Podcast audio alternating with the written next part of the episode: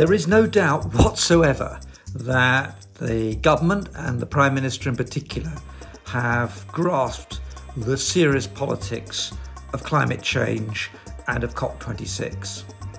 It's become almost existential to this government and especially this Prime Minister to show that Britain is engaged in international action and, in particular, that the global Britain brand flies.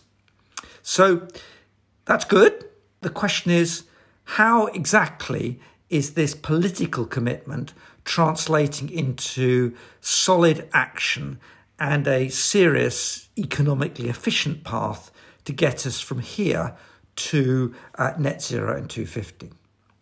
Well, if you uh, could change the structure of an economy from a carbon intensive one to a low carbon intensive one by announcements, by publishing lots of papers, documents, consultations, etc., this government would have already cracked the problem.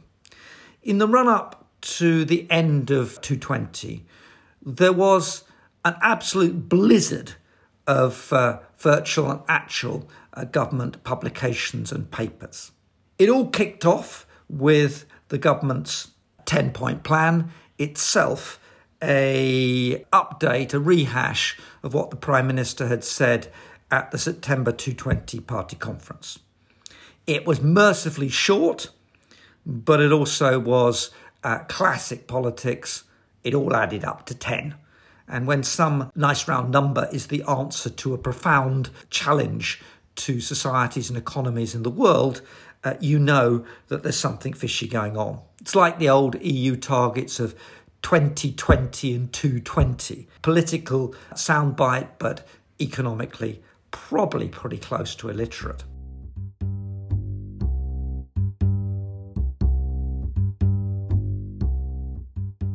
But let's give the benefit of the doubt to the 10 point plan for a moment.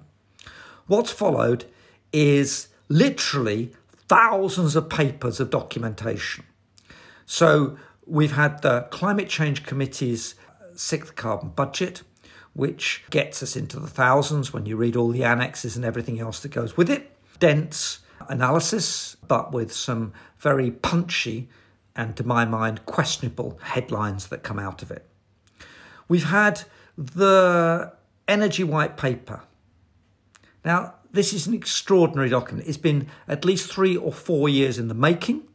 Greg Clark had a, a draft of this in circulation, uh, but subsequent secretaries of state have simply uh, sat on it, and uh, there's been an enormous amount of internal politics about its content. But you know, in a really serious sense, they shouldn't have bothered.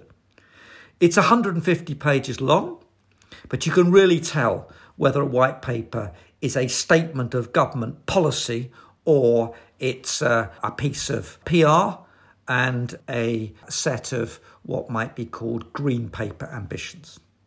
So when you look at the 150 pages, Helm's test of a white paper is the ratio of pictures to text.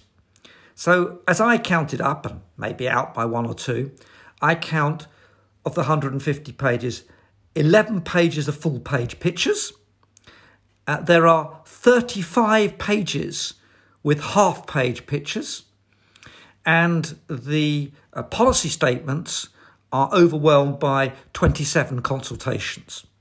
As I say, give or take a number either way, this passes the kind of 20% picture to text. And by the way, the text is big print, not small print. So when you look at this, this is a long way from substantive a document. And I'll come to what a précis would look like of that 150 pages if we simply asked an undergraduate to summarise the policy formal statements in that paper as any white paper going back in history, particularly actually before the kind of spin machine got going in the late 1980s, would have uh, confined itself to. But that's not it. We've had the national infrastructure strategy, which repeats a lot of what's in the 10 point plan from the Prime Minister. That's 100 pages. We've had the Treasury Net Zero Review interim report. That's another 100 pages, and uh, uh, no doubt I've missed out uh, several things along the way. So, thousands of pages. So, what does it amount to? Is it really decisive? Is this the point where we know where we're going, government's actually going to do and put its uh, money where its mouth is? Or is this just a fog of documents, statements, etc., etc., to give the impression of something going on?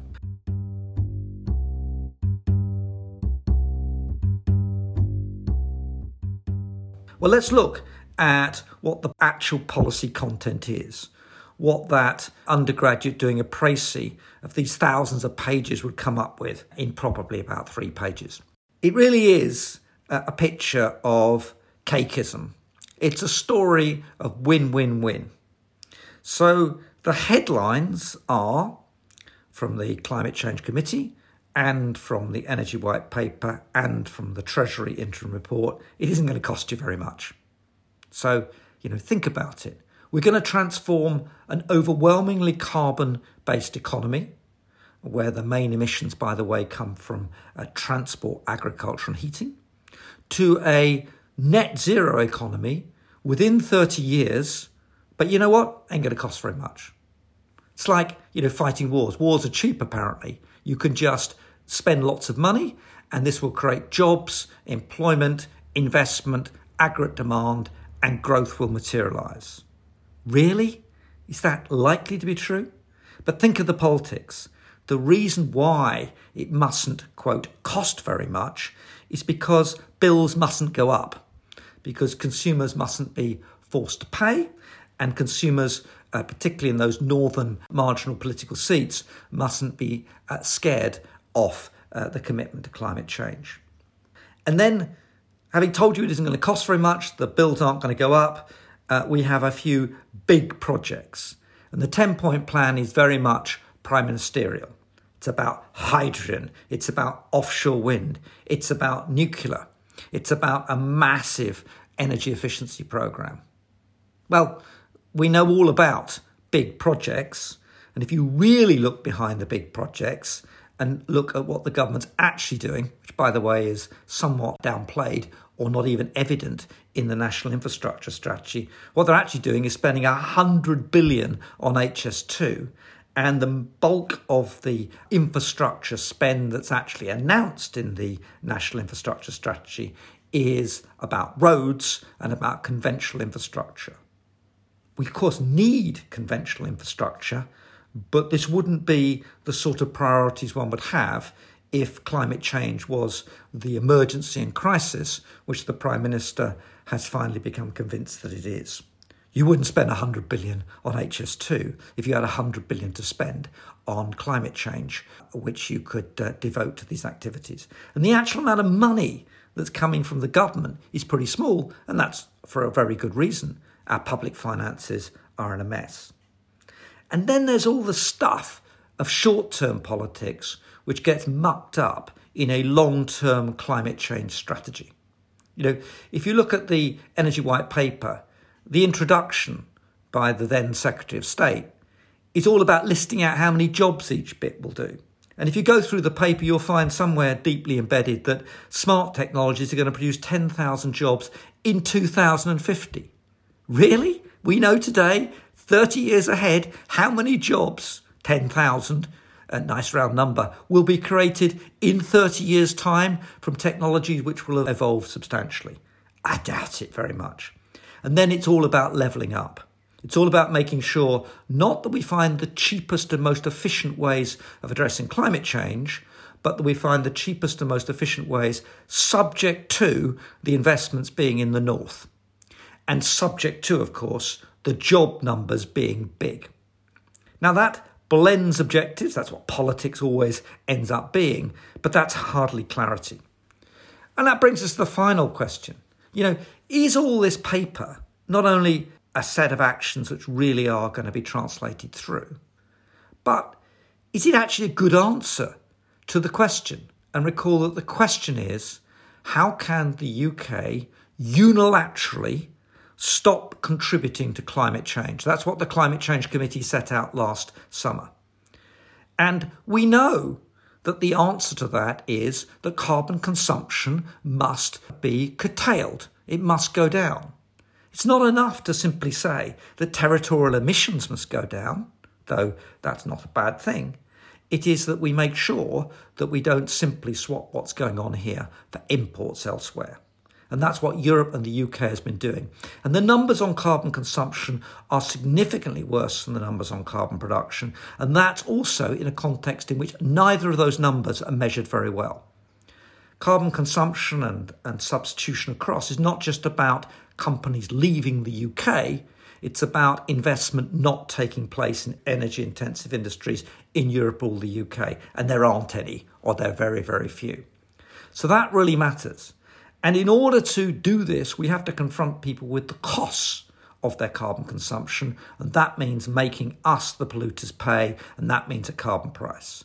And the really disappointing thing about uh, all this documentation is that the government has ducked the opportunity to introduce a carbon tax, at least for the moment, and gone for the worst of the carbon pricing options post Brexit, which is a UK emissions trading scheme wonderful for the lobbyists, wonderful for the best interest, likely to be very slow in being extended to the rest of the economy, to the sectors that now really matter transport, heating, and especially agriculture and land use.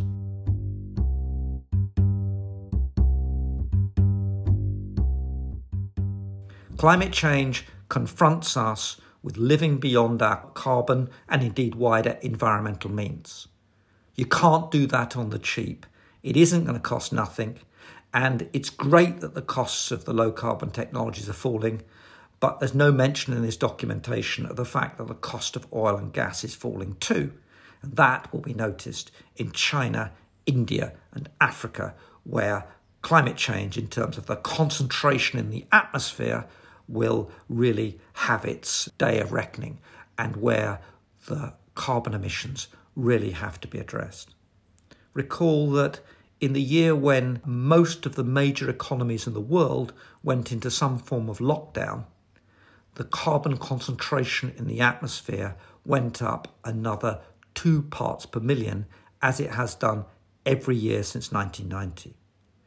This has got some very good particular steps and measures in all this documentation and paperwork, but it's really not enough to achieve either us in the UK unilaterally no longer causing climate change, that increase in emissions in the atmosphere, nor is it enough to make much difference to those other countries which must come to the table. And frankly, you know, China committing to be carbon neutral by 260 just isn't good enough. A lot more to do.